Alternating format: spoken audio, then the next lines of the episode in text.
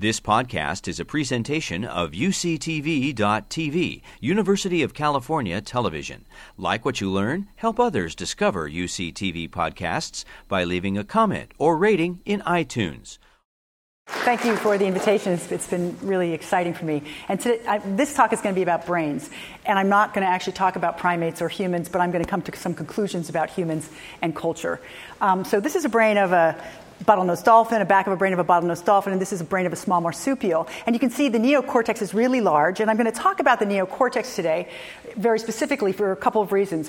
One is that it's the, part of the brain that's um, that's changed most dramatically in mammals over time, and in humans in particular, they have an extremely large neocortex. It's the part of the brain that's involved in cognition, language, um, and things like tool use. The, the question that we're interested in addressing in my laboratory is, is how the brain gets more, more, complex or how the neocortex gets more complex. So we know that early mammals had a neocortex that was very, very tiny and had a few cortical fields. And cortical fields are the functional units um, of, of the neocortex. And we know that as brains um, evolved, and particularly primate brains, the neocortex became a really, really enormous cortical sheet uh, that, that now is proposed, humans are proposed to have hundreds of cortical fields. So the question is, how do you get from a very, very simple form to a very, very complicated form. But this, this, is a, this is a serious problem to address because these types of changes, certainly from early mammals, are 200 million, 200 million years of changes. And we can, we can even see the sorts of changes that have occurred in the human line over a six million year period. So, how do you address these changes? And there are two ways that you can, you can get at this, this question of evolution. You can look at, you can do, you can say, what has evolution produced? And the way we can understand what evolution has produced is we look at brains and bodies. We do a comparative approach. So, I can look at a lot of different brains using a variety of different um, techniques, electrophysiological, anatomical, um, and I can say what sorts of changes have come about. Um, the problem is evolution is a, musing, uh, is a, moving picture, and the life of an individual is a moving picture. So anytime we, we study an individual or a mammal, we're taking one snapshot of that moving picture of life and trying to figure it out. So what we do with a comparative analysis is we, we look at a lot of snapshots and try to put this moving picture back together. However, well, well, these sort of comparative studies can tell us what evolution has produced. They don't tell us how phenotypic transformations occur. How do I get more cortical fields? How do I change connections of a cortex, which in turn changes behavior? Um, and this is where studies of development uh, come into place because the evolution of any aspect of the body, the brain, is actually the evolution of developmental mechanisms that give rise to that aspect of the phenotype. So I'm going to, my talk is going to fo- focus a little bit on this. Okay, so comparative analysis, this is many, many years of work. This is a cladogram. Um, and these are neocortices. And you're going to see these sort of cartoons throughout the talk. Um, this is a neocortex. These red and blue and yellow areas indicate cortical fields. And the most important thing to take away from this is that you can have common ancestors, which we don't know about humans, macaque monkeys, cats, squirrels. There is a, a constellation of cortical fields that all species possess, even in the absence of use. And this is due to inheritance from a common ancestry. And it's also due to the way genes are deployed in development, but that's going to be a different story. Um, so there are similarities in brains. Even a, my brain is very similar to a mouse brain in some ways, but it's also very different. And here are some of the si- sorts of differences you're going to see. This is a flattened view of the neocortex. This is the front of the brain. This is the top of the brain. This is a macaque monkey, and this is a mouse. And they're not drawn to scale. This would actually, this mouse neocortex would be a little t- tiny part, portion of the macaque neocortex. And what we can see is that there are changes in the size of the cortical sheet there are changes in cortical field number. Um, there are changes in the relative size of cortical fields. There are changes in the connection patterns of, of homologous cortical fields. And of course, the question is to what extent um, are these differences due to genes? That are intrinsic to the developing neocortex, have they changed in species over time? And they probably have. Genes associate with the development of the body. Because the body changes, we use the body differently, and you cannot think about the brain without thinking about the body. There's a middleman there, right? The brain is not embodied itself. It needs the body to give it, provide all information about the world. Um, epigenetic influences, and by this I mean um, uh, sensory driven or environmental or context driven changes um, to the brain and the body. Or is it some combination of these factors? Is any creature due to just one sort of thing, or is it some combination um, in different species o- over the, the, course of evolution? So I'm going to give you some examples of comparative work and changes in peripheral morphology that, that give us some clue um, um, about what the answer to, to, that question is. So this is one of my very favorite examples on the planet. It's a duck-billed platypus, and this is a real animal. This is the bill. And what's really cool Yeah, and I had it, and the reason I'm also interested in the body is when I um, started working on different animals in Australia, I had to catch every single animal I worked on, and it gives you a really, really great appreciation for the body and how important it is because they're hard to catch. Um, anyway, I digress. Um, so, what's really cool about the platypus is that it has mechanosensory receptors that are exquisitely sensitive t- to touch um, interdigitated with um, electrosensory receptors on its bill. And when it does anything important, capture um, prey items, um, mate, it closes its eyes, its ears, and its nose. So all it has is a bill. And if you look at its neocortex using electrophysiological recording techniques, this is the um, front of the brain, this is the, the top of the brain. This is the representation of the bill on the cortical sheet. There, there are a number of cortical fields. So within the somatosensory cortex, it takes, takes up about 90% of the entire representation of the somatosensory cortex. And if you look at the cortex itself, it takes up about 75% of the entire cortical sheet. This animal is one big, huge bill. Um, and it's hard to imagine. This is called cortical magnification. And the, the question is is this due to genes intrinsic to the neocortex that have made this cortex one big, huge bill? Changes to the body? It has to be, to some extent, due to changes in the body. The environment and how the, the, the animal uses the um, body and the environment. And I, I, gave you the example of the duckbill platypus because it's, it's an extraordinary example of cortical magnification, but we must appreciate that we see this across the board in a lot of species, including humans. If you look at the um, evolution of the supralaryngeal tract and the specializations of this body morphology, we have an expanded, neo, uh, expanded representation in somatosensory cortex, motor cortex, premotor cortex um, of this specialized structure, which we call Broca's area. So they, they are following the same rules of, of evolution as other species. I'm going to uh, uh, switch really rapidly to experimental manipulations in peripheral morphology. So you say, okay, to what extent is the, the ratio of incoming sensory inputs to the developing neocortex um, determining the functional organization of the neocortex? And for this, we use little short-tailed opossums. They are models of early blindness. Um, we bilaterally enucleate or remove the eyes when these animals are embryos. So it's just like basically a little layer of skin. We let them grow up, and we look at the connections. We look at um, the functional organization of their brain, and what we see is that here's visual cortex in this animal. This is the front of the brain, and this is the top of the brain. And all of what would normally be visual cortex, which is in blue here, is now processing inputs from the somatosensory and auditory system. So we've totally functionally changed the reorganization of this neocortex. And if we look at the connections, these are connections. This is, these are visual areas here in blue primary visual cortex, and it's getting input from other visual structures. These are auditory structures in yellow and somatosensory structures in red.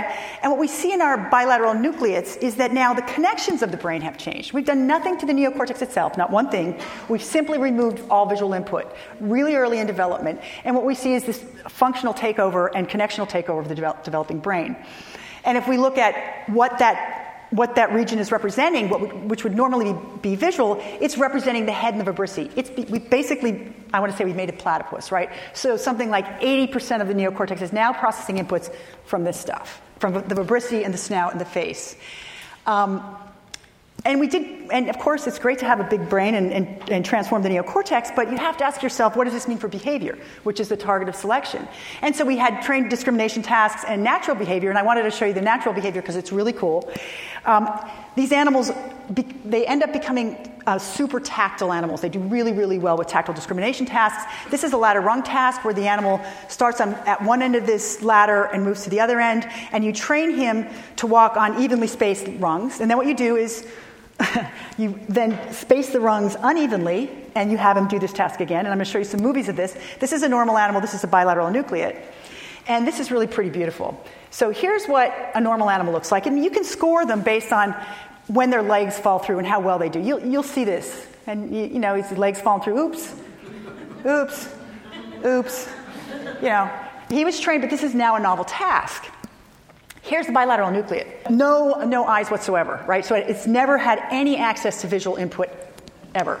And so this is what the bilateral enucleate looks like on this novel task. Look at this. Bam. Okay, this is good.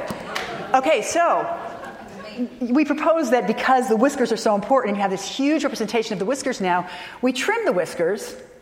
I know, I know, I know. They grew back, they grew back, okay? But check this out, this is so cool. Look, this is the same animal with his whiskers trimmed. And here's what happens. Right? so this, this is really cool because you were showing this enormous brain change and behavior change, and that, that the, the two coincide. Um, and just to end this little tiny portion of it, so blindness is not an absence of light because this animal has a fun- functional respecification, changes in cortical and subcortical ch- connections, um, a, a, really big magnification of its vibrissae. So um, your, its entire nervous system has been kind of rewired and reorganized based on this lack of sensory input. But that's pretty, that's, that's sort of like taking a sledgehammer to the system. Let me show you something a little more subtle. This is natural differences in rearing conditions, uh, cultural transmission of rearing style. Um, and these are voles. Voles are biparental. They both, both parents rear their young. And we can measure differences in total tactile contact of the young. We, we look at high contact parents and low contact parents. And important to remember is that high contact offspring show differences in behavior. High contact offspring become high contact parents. And if you cross foster them on the day of birth, you take low contact parents and put them with high contact parents, they become high contact parents. So this is a social transmission of a rearing style. Um, and if we look at the connections of their somatosensory cortex, particularly in the regions of the body that are being touched, we see that connections are mostly the same. This, the, the, this is an injection site, and these are connections to it. But we also see differences in connections. And remember, this is pretty subtle, and differences in connections of frontal cortex as well. So, what factors contribute to the phenotype? So, that, so I'm just showing you a much more subtle example um, um, of, of, of, the role of sensory input in, in, shaping the brain and shaping connectivity. Well, genes definitely contribute to um, cortical sheet size, cortical field size, cortical connections, peripheral morphology.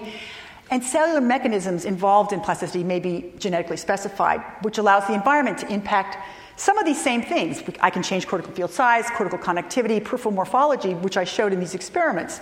And I've given you examples from the bill of the platypus, and I suggest that this, the same thing is occurring in humans. But what about things like social learning, language, and culture? Um, I would suggest that the best way to think about these as these are simply complex patterns of physical stimuli that are impinging on the developing nervous system. So Mother's love is temperature, touch, cadence of a voice, no, nothing more. And this can impact how the brain wires itself. Um, uh, it can impact size of cortical fields and connections of cortical fields. So I'm going to end a little bit with this. This is a sort of human evolution, um, not quite a cladogram. And on the bottom is environment and social context, and on the top, I had it's sort of truncated here, um, is, is meant to be sort of morphology or genes. And modern hand is proposed to have been around this for about 700,000 years.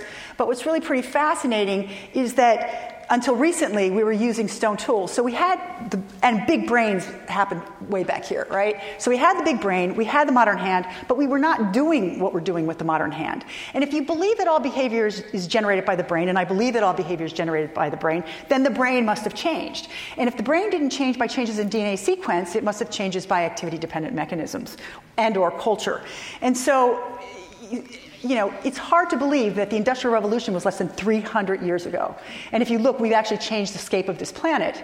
And now we have daily and prolonged interactions with computers and machines and tools, really sophisticated tools.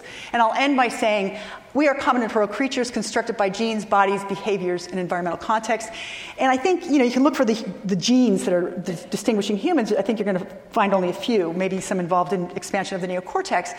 But humans have evolved an extraordinary capacity to construct our neocortex um, over the course of a prolonged infancy and childhood, allowing for rapid phenotypic change, even within a single generation. I would say that if Leah Krubitzer were born 30 years ago, or 100 years ago or 300,000 years ago, I wouldn't be Leah Krubitzer or, you know, have, like hitting a rock or using a spear. I would be a different brain. Um, we have a remarkable fluid brain body interface with the environment, such that tools and machines can extend our embodiment in our, our peripersonal space and expand the loop between our brains, our bodies, and the world. And I think this has made us unique biohybrid creatures whose brains adapt and bootstrap themselves with the technologies that we give rise to, and for better or worse, with whom our futures are incre- increasingly entwined. Okay, thank you.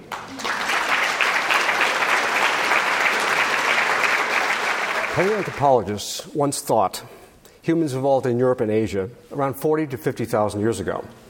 We now know Homo sapiens evolved in Africa between more, more than 100 to 300,000 years ago. And yet, evidence showing these earlier humans behaved in similar ways to recent humans continues to surprise us. But should it? Here's an example. Several weeks, weeks ago, there was an article published in Nature an abstract drawing from the 73,000 year old levels at Blombos Cave in South Africa. Now, this is an important discovery, and it's published in the, one of the world's foremost and prestigious scientific journals. But abstract drawings are human cultural universals. You're looking at some of them right now. Everyone makes them. Shouldn't we expect that humans who lived in South Africa 73,000 years ago made abstract drawings too? Were early humans not behaviorally modern humans? Were they, were they these primitive humans that anthropologists have been looking for and not finding for more than two centuries? I think we have to ask what is behavioral modernity and take a close look at it. It's an inferred quality based on unexpected archaeological discoveries art, symbols, carved bone tools, and, and similar things, rather than things predicted from prior evolutionary theory before the excavation started. Modernity claims for, come first. Supporting evidence, arguments, and theoretical justifications are developed after the fact. This is not a good way to do science, and it is a demonstrably poor way to do justice because long ago, people in Salem, Massachusetts used the same approach to identify witches. Witchcraft accusations came first. Evidence was then gathered, and theories developed after the fact. More than 200 people were accused, dozens jailed, 19 hanged, and one tortured to death. And yet, Massachusetts exonerated most accused and convicted witches 17 years later, in 1703. Why should we expect our search for prehistoric, behaviorally modern humans to be any more successful and enduring than Salem's search for witches? I don't think we should. So, what's wrong with behavioral modernity? First off, it's anti evolutionary. It assumes all humans evolve convergently towards the same end and regardless of divergent selective pressures. Secondly, it's a metaphor rather than a measurable property of the evidence, and a metaphor that archaeologists choose selectively. It doesn't predict, all its interpretations are made after the fact. I think it's better to focus, and I'll propose, it's better to focus on behavioral complexity instead. With behavioral modernity, different lightning bolts will all produce the same kinds of stone tools. Don't flint knap outdoors during a lightning storm. With behavioral complexity, different causes beget different results. So, what is behavioral complexity? Well, key features of complex phenomena include multiple parts that interact with one another systematically, different inputs create different outputs. And historical and geographic variation among inputs creates complexly patterned variability among the outputs.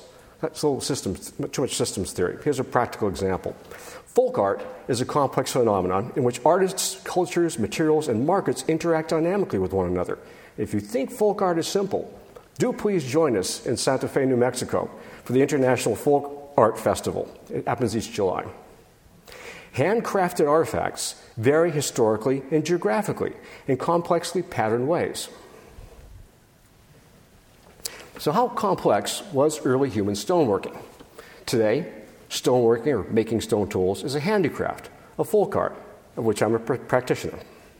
A reasonable source of it's also a reasonable source of hypotheses about prehistoric, work, prehistoric stoneworking because it's familiar. We can observe it. If early Homo sapiens had similar capacities uh, for behavioral variability, excuse me, for, comp- for behavioral complexity to ours, and different ones from earlier hominids, then their first appearances in the fossil record should coincide with onsets of complexly patterned stone tool variability. Okay, there's a prediction. Does it? Well, indeed it does. After 100 to 300,000 years ago, Homo sapiens' first appearances everywhere coincide with increasingly complex and patterned stone tool variability. So, what is complexly patterned stone tool variability? I think this slide, I hope this slide captures it well. And to make my point, I've stripped away all the hints you would have to the origins of these artifacts from their raw materials and substituted them with drawings. The objects in blue here date to more than 300,000 years ago and their artifact designs, their shapes, their morphology, their patterns of modification only weakly indicate geographic origin and, and their age, if they do so at all. Now, in the past, I've ha- offered to have a contest and offered a $20 bill to anybody who can guess where the object, the uh, te- teardrop shaped object, comes from, but I'm told that uh, that would be improper. Okay, now less than 100,000 years ago, artifact designs indicate age and geographic origin with increasing precision. The objects outlined in red are a bit older, they're closer to around 100,000 years ago. If you were to guess their ages, you'd probably come within 10,000 years, maybe 100,000 years. But the objects in black, the objects in black are more recent. They're younger than 40,000 years. And with some of them, we can narrow down their occurrence to 2,000 years. The, the, the object, uh, let's see, one, one, two, three, four, fourth from, from the, the, uh, the right there, the one with the hollow sort of base. That, that's an artifact found here in, in North America, but from the Mississippi River to the Rocky Mountains and up to the Great Plains over the course of about two centuries. Excuse me, 2,000 years. what do stone tools teach us? First off, stone tools are indestructible evidence about mind technology relationships. This, this evidence shows complex mind technology relationships were in place among early humans at least 100 to 300,000 years ago. Increasingly complex stone tool and other artifact variability since 100,000 years ago suggests mind technology relationships changed during the course of human evolution. So, if we're trying to discover the influence of the mind on technology and technology on the mind, we need to remember we're shooting at a moving target. So, why? These are the fun questions. Why does stone tool variability become increasingly complex and patterned? Tools can be evolutionarily advantageous, but they come with costs few other animals tolerate. Only primate, other primates occasionally use tools, but only Homo sapiens are obligatory tool users. Obligatory tool use is irreversible. Even the best survival experts require tools. How many of you guys will fess up to seeing this show, Naked and Afraid? Come on, I know you've seen this. Some of you, I know at least one other of you in the audience has been like me recruited to, to participate in it. I don't want to treat my students to pictures of, of, of me running around without clothes. They couldn't get insurance for this program unless they equipped the contestants with, with tools. It's, it wouldn't be called Naked and Afraid, it would be called Naked and Dead. okay. Now, as I say, it's irreversible. We can't go back. More tool use increases cultural differences' potential influence on tool making strategies. And I like to call this the know you're doing it wrong effect.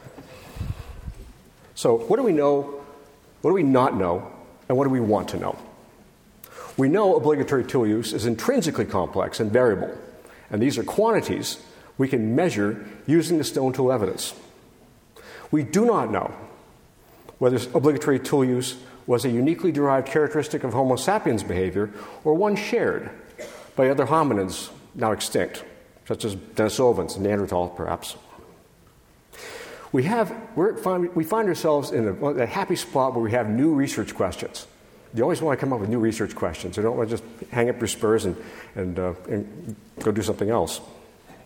How did obligatory tool use change the human mind from earlier primate and hominin conditions? And how do we detect obligatory tool use? Now, some of my colleagues might say, and I'm not referring to anyone in the room, some of my colleagues might say we have an arsenal of, of ways of measuring stone tools and quantifying their variability that we've been using for, for 200 years. But archaeologists who formulated those measurements 200 years ago weren't thinking about obligatory tool use. So we're in a situation where we have a, a, a toolbox full of hammers and chisels, and we're setting forth to change the battery on an iPhone. So I don't think the existing tools archaeologists use to characterize the stone tool record are necessarily unhelpful, but we have to prove that value. Thank you.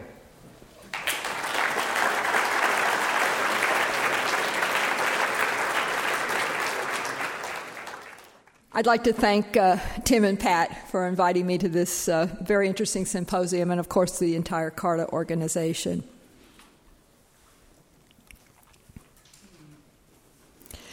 Language co evolved with the human brain throughout evolution of Homo sapiens. Writing, on the other hand, which is actually what my topic is, is a relatively new technology that was invented by humans to translate spoken language into a visual form for the purpose of transmitting verbal communication broadly to many people over large distances and time. As such, reading and writing can be considered the first social media. Reading is an example of what's called neuronal recycling, the recruitment of previously evolved neural circuits to accomplish cultural innovations. It's important to point out that while language develops naturally in most humans, based on exposure rather than explicit instruction, reading and writing require painstaking instruction and years of practice to reach proficiency. This slide shows the typical reading brain network with its key components, as established initially in an older view by studies of patients with acquired brain lesions. And more recently, using modern brain imaging technologies, we have a lot more information. This talk will trace the history of the invention of writing, how English writing developed and ended up with such a cockeyed spelling system, which leads in many cases to dyslexia, and discuss how modern technologies are impacting reading and writing today. I'd like to begin with a brief overview of the history of the invention of writing. writing is the physical manifestation of a spoken language.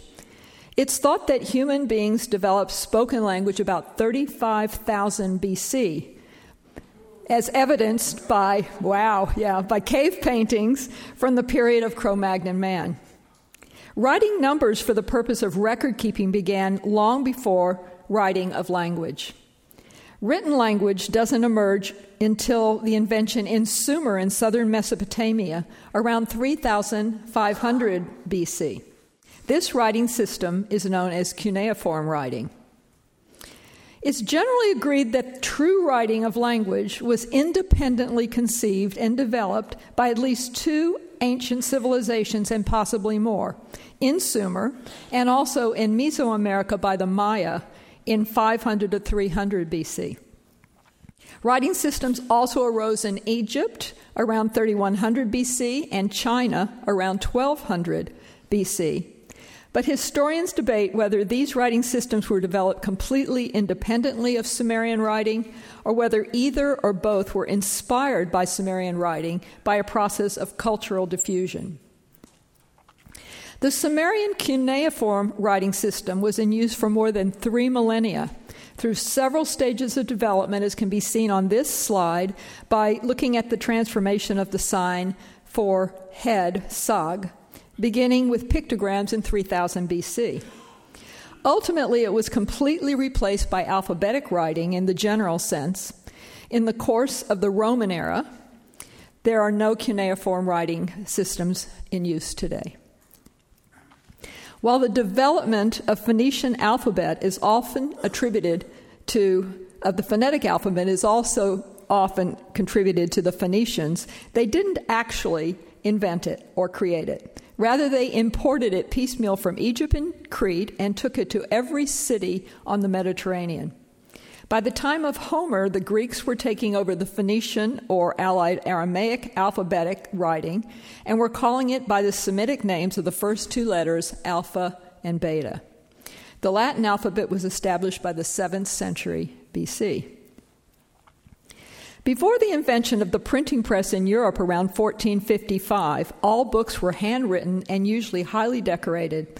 Until about the 12th century, the most elaborate and beautiful illuminations were devoted to religious works, and most manuscripts were produced in monasteries.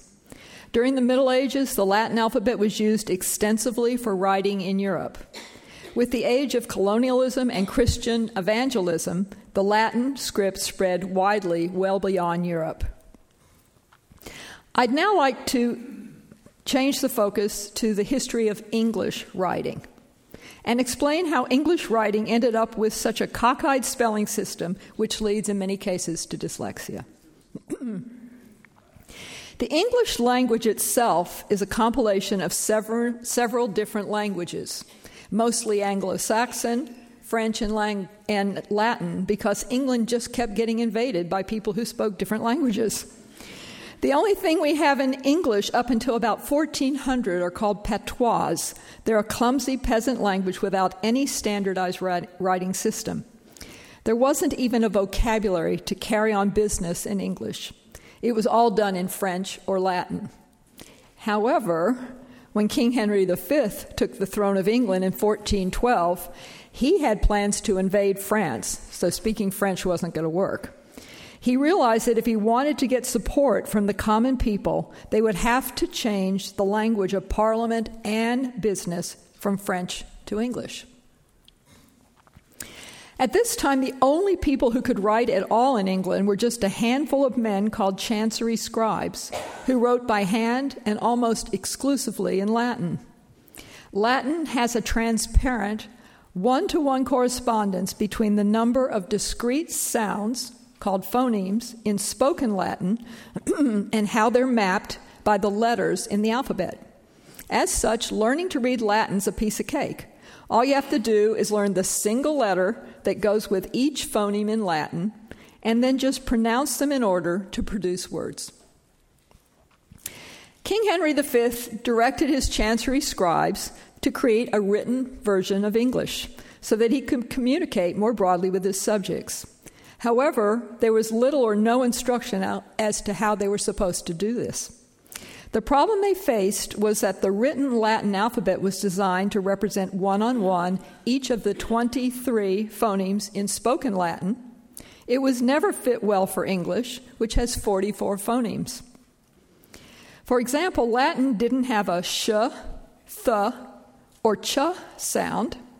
So, with only 23 Latin letters, there was no letter to represent these and many of the other 44 English phonemes. Faced with this problem, the Chancery scribes just apparently made up multi letter combinations to represent these single phonemes. So, for example, on this slide, um, you could see that the letter string T H E pronounced phonetically should be T-ha-e, and S H E Sa-ha-eh. So, as many children are told, just say those and blend them together quickly, and what do you get? Sa-ha-eh.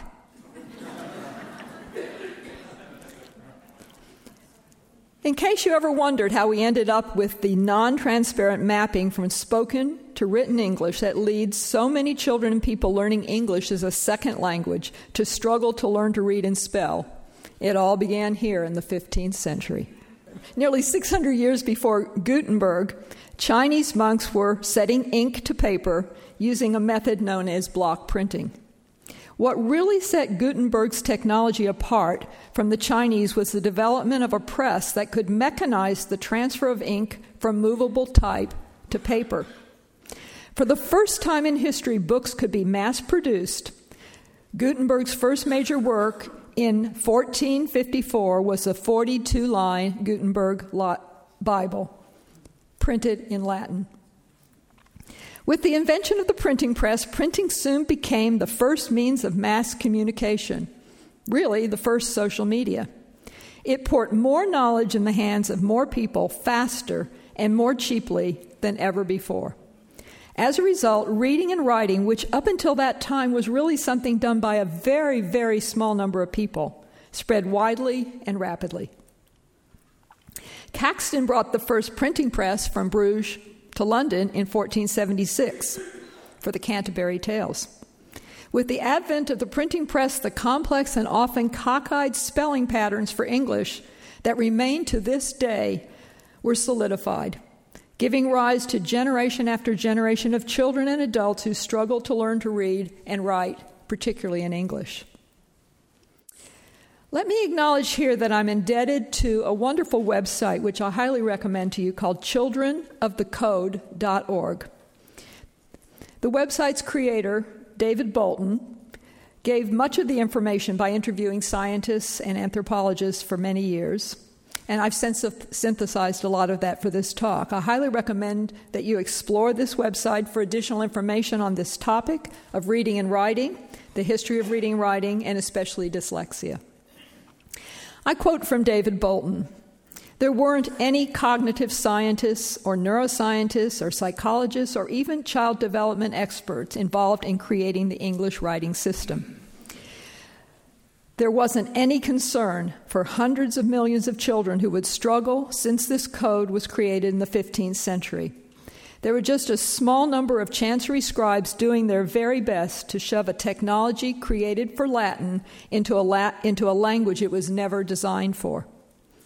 Those who eventually do manage to overcome the confusion and learn how to break the code, to become phonologically aware, are able to use the areas of the brain that reading has recycled from speech and language.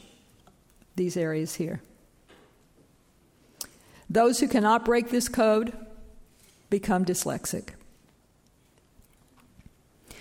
According to the United States Department of Education in 2017, more than 60% of U.S. K 12 school children are reading below proficiency, and more than 70% writing below the level of proficiency for that grade level. Let these stunning numbers sink in. Reading is the skill that matters most to success in school, and children who fall behind in reading are in great academic danger. But it's not just the lack of reading skills that most endanger these children, it's the collateral damage, it's their mind shame that fates their future, as seen on this video clip being shown with permission of children of the code. My teacher asked me to come into the front of the class and read a book, and everybody was just staring at me, and I got real nervous because I didn't want to mess up or anything. And then when I started reading, I started messing up, and I just couldn't help it, and everybody started laughing at me and stuff. So, like the teacher would ask me to read something, and I would read it, and I'll get a wrong word, or I'll go too slow, and they'll make fun of me. I kept messing up on the words, and people kept laughing at me. They said that you don't know how to read. I bet you won't be able to how to read when you grow up. They always laugh at me if I get twisted up with words it makes it makes my heart drop because it seems like they're not my friend no more. The collateral damage caused by literacy problems in the United States alone is immense. 75% to 80% of students identified as learning disabled have their basic deficits in language and reading. Academic success, as defined by high school graduation, can be predicted by knowing someone's reading skill at the end of third grade. 56% of students with learning disabilities will drop out of school and be arrested. 60% of adolescents in treatment for substance abuse have learning disabilities. 50% of females with learning disabilities will be mothers, many of them single mothers, within three to five years of leaving high school. Learning disabilities and substance abuse are the number one reason for keeping welfare recipients from becoming and remaining employed. Now I'm going to turn to discussing how modern technologies are impacting reading and writing today.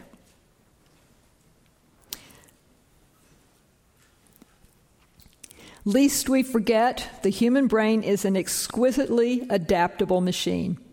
Even though written language did not evolve like spoken language did over tens of millions of years ago, since the invention of writing and reading, the remarkable neuroplasticity of the human brain has supported the rapid formation of a highly elaborate literacy brain circuit. Literacy is a unique epigenetic achievement that changes what we perceive, how we think, and how we feel. That is, who we are. I think it's fair to say that reading and writing, perhaps more than any other technology, have had the greatest impact on the advancement of Homo sapien brain and mind. As we gain proficiency in reading and writing, the continual use of our literacy brain circuit feeds back, elaborates, and strengthens itself. But just as this brain circuit developed very rapidly in evolutionary terms, or perhaps, or perhaps because it was so rapid, this circuit is also more vulnerable to change, if not continuously reinforced by experience and use. Only if we continuously work to develop and use the elaborated analytical, inferential, and empathetic skills that have been developed by literacy will the neural networks underlying these skills continue to sustain our, our capacity to be attentive, thoughtful, critical thinkers rather than passive consumers of facts, real or fake. Despite alphabetic writing not changing much since the invention of the, prime, of the printing press in the 15th century, modern technologies, particularly social media technologies, are having a very rapid and profound effect on writing practices in the 21st century. Interestingly, many of these new technologies are making less use of alphabetic writing systems and more use, once again, of pictographs, as can be seen here comparing the Egyptian hieroglyphics of 3100 BC to a thank you note I recently received from my niece that says, Dinner was awesome. It was a gift. Thanks.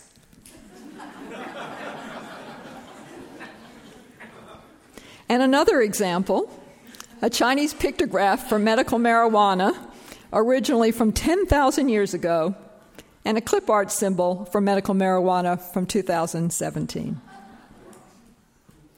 Since the 15th century, despite many changes in spoken English from Old English to Middle English to late modern, early modern, and late modern English, like here it says, then she went to speak the whatever English tongue. English has used, written English has used the same 26 letters to represent the 44 sounds of English until now. The bottom line reads Then she went to speak this digital age English tongue. Neuroscientists like me, who specialize in reading, are frequently asked these days how might these rapid technological changes in reading and writing affect the human mind? My colleague, Dr. Maryanne Wolf, focuses on exactly this question in her new book, Reader, Come Home. I'd like to close with some of the profound insights from this timely book. As we move from a literary and word based culture into a far faster paced digital and screen based one, we face an existential dilemma in this new millennium. There are many things that would be lost if we slowly lose the cognitive patience to immerse ourselves, immerse ourselves in the worlds that are created by books and the lives, feelings, thoughts, and insights of the characters who inhabit them. In a culture that increasingly rewards immediacy, ease, and efficiency, the demanding time and effort involved in what Dr. Wolf refers to as deep reading make it an increasingly embattled entity. In closing, I ask each of you to consider this question. Will the very plasticity of the literate brain as it begins to reflect the characteristics of digital media that we and our children are increasingly immersing ourselves in precipitate the atrophy of our most essential thought processes sustained attention, critical analysis, empathy, and reflection, and indeed wisdom, to the detriment of democratic societies that critically depend on these, the most essential characteristics of the enlightened, literate individual. Thank you. You've been listening to a podcast by University of California Television. For more information about this program or UCTV, visit us online at uctv.tv.